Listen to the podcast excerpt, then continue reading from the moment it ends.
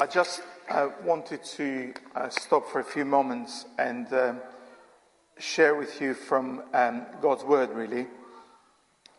As Ethan reminded us, as a church, we are reading through the Bible together, and we've decided to read it through for the next two years. I think we've done well, four months, so we've got uh, another 20 months to go.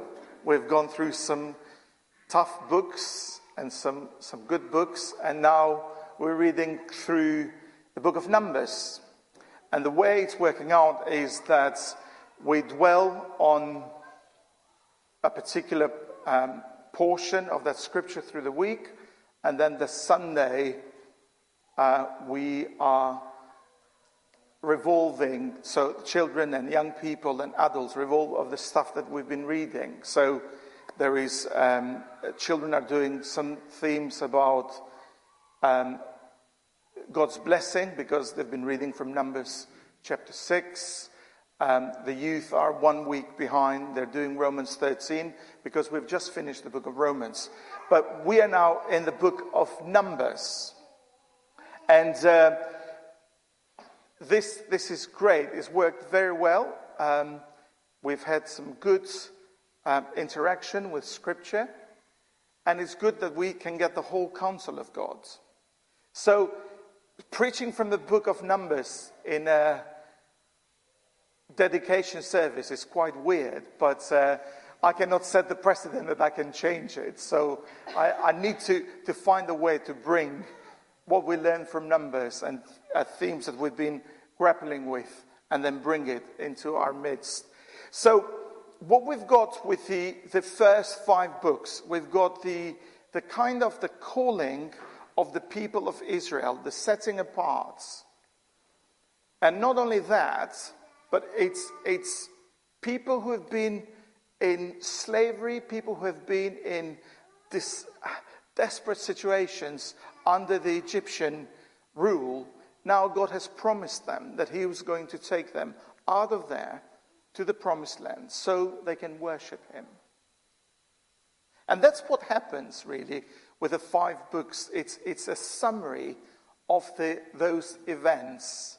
And some of those are very good going and pleasant, some of those are really uncomfortable. But that's the whole wisdom of the Word of God. So we are in the book of Numbers. We've got this, this nation which is basically camping at the foot of Mount Sinai. The people have received God's law, they're preparing to, to move, so there are people on the move, and they've got this clear instructions that, that the way that they are reminded of God's presence with them is for them to build this big tent which is called the tabernacle. When we did the Leviticus, I stopped a little bit and we, we talked a little bit about the, the tabernacle. And I wanted to bring some of the parallels of that today as well, because again, we're still in the Pentateuch, we're still in the Old Testament. So the book of Numbers starts with this tent, actually, which is quite mobile. It's on the move because the people of God are on the move. They're moving from wherever they are in Sinai towards the promised land. So it's quite on the move. And everybody has got their own roles, they've got their own locations, and they've got their own tasks when it comes to moving the tent, moving from one place to another. And it's very interesting that when you start reading the book of Numbers, the setup is very clear. It's very orderly.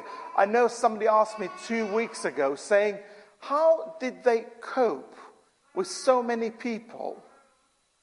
And the, the infrastructure and the organizing of it, of organizing thousands and thousands of people, must have been amazing. Must have been so elaborate, so detailed. But still, they were very, very ordered at this stage of the book of Numbers, the beginning. So on the east side, you had three tribes. On the south side, you had another three tribes. Then on the west, you had another three tribes. And then on the north, another three tribes. And all those four parts of this rectangle, they were represented by Levites who were allocated to, to serve God. And also on the, on the north side, on the east side, you had Aaron and the priests that were, had access to do the sacrifice, the sacrificial system. So the whole picture was very, very visual. People could see what was going on, and the whole camp was with this tent of the meeting in the middle. So, my first take this morning is that actually, to have this big, huge tent with the presence of God in the middle of the camp was a great physical, very tangible reminder of God's faithfulness. We sang about God's faithfulness. And the reason why God wanted that group of people to be with Him is so they could worship Him, so they could know Him. So, what does God do? He pitches His tabernacle in the middle of His people. Funny, I should say that because there is another story in the New Testament about somebody else who pitches his tabernacle among his people. The Gospel of John starts with the story that in the beginning there was the Word, and the Word was with God, and the, God, the Word was God. And this Word became flesh and pitched his tabernacle amongst us. Why? Because Jesus wanted us, wants us to know God.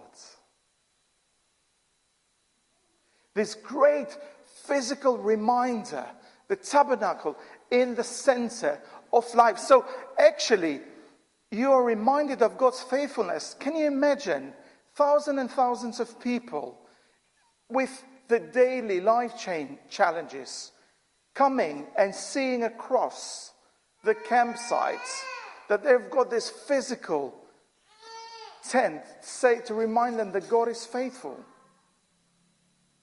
That God is faithful when, as an individual, you're going through illness. That God is faithful as an individual or as a family unit when you're going through financial difficulties. That God is faithful and, and is there when you're struggling with mental health. That God is faithful when parenting is so difficult. That God is faithful when society doesn't know what to do and is in a big confusion, and yet the tabernacle the presence of God in the middle of his people. God pitches his tent amongst them to show his presence and his power and that desire that they can know him, they can know his power.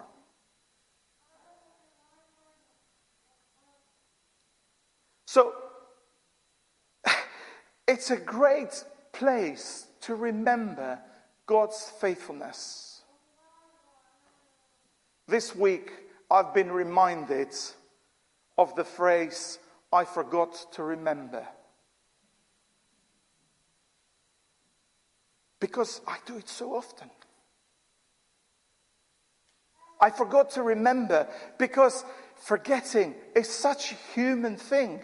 It's a daily thing. And it's not just forgetting the chores or forgetting something, but sometimes it's, it's, forgetfulness, it's comfortable because we don't want to cope with the challenge of, of even being in God's presence.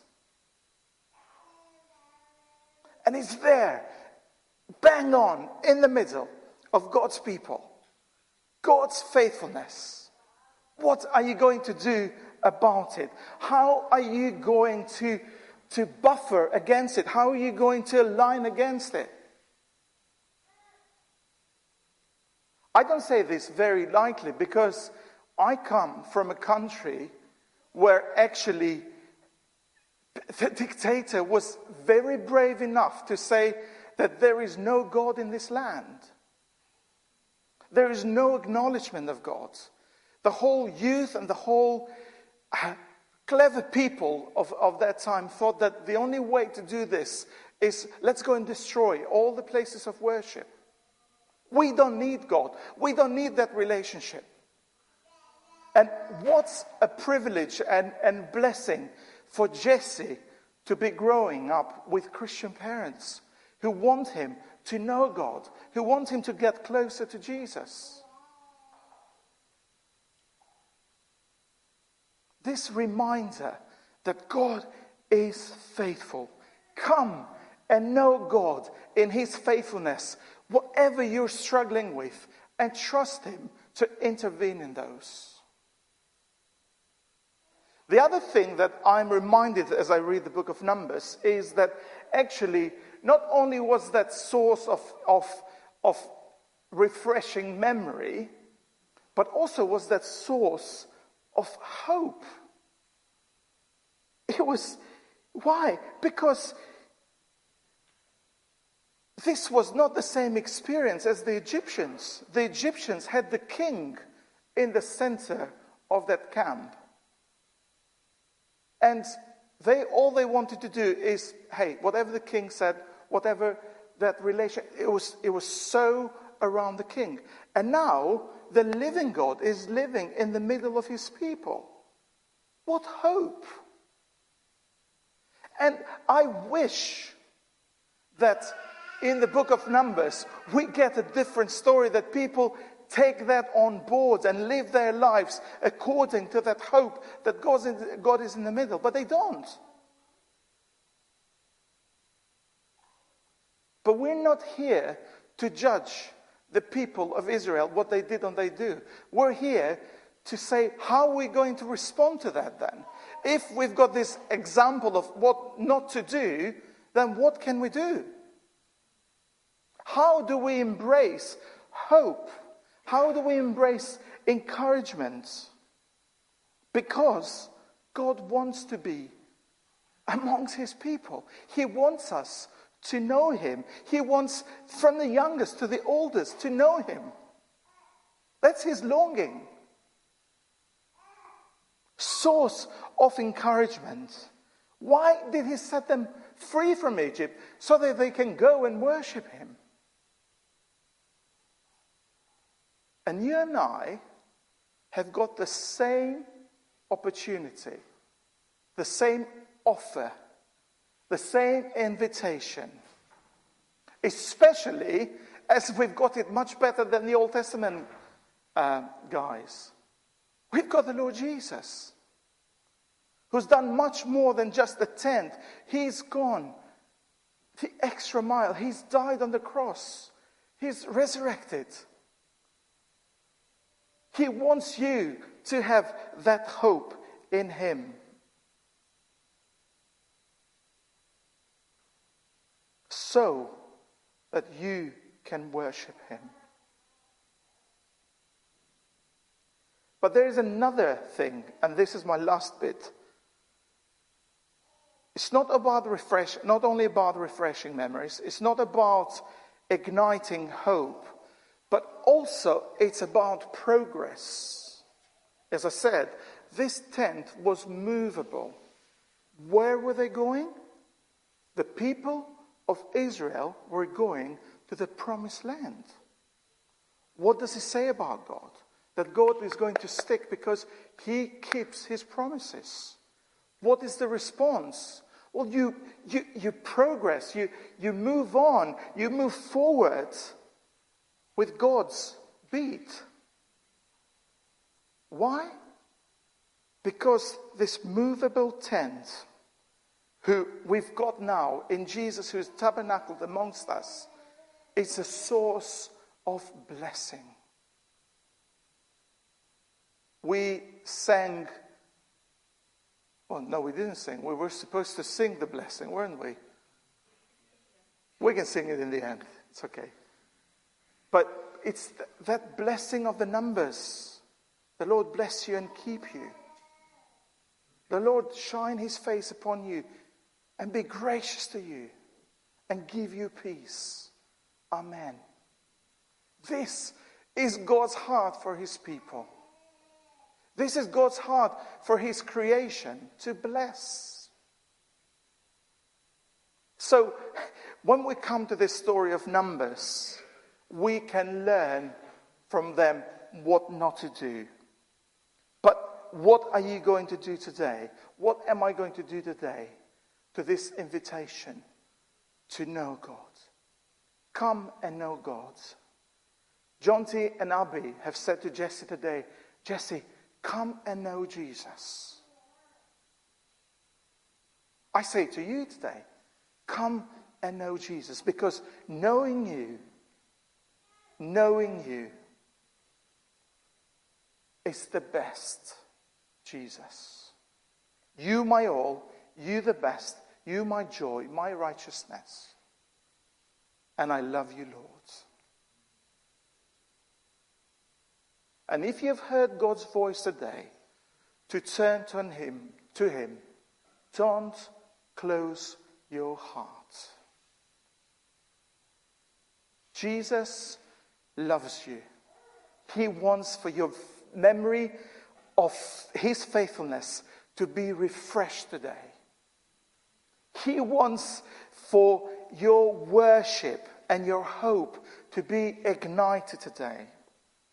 And He wants you to move forward because His longing and His words over you are words of blessing. What are you going to do about it?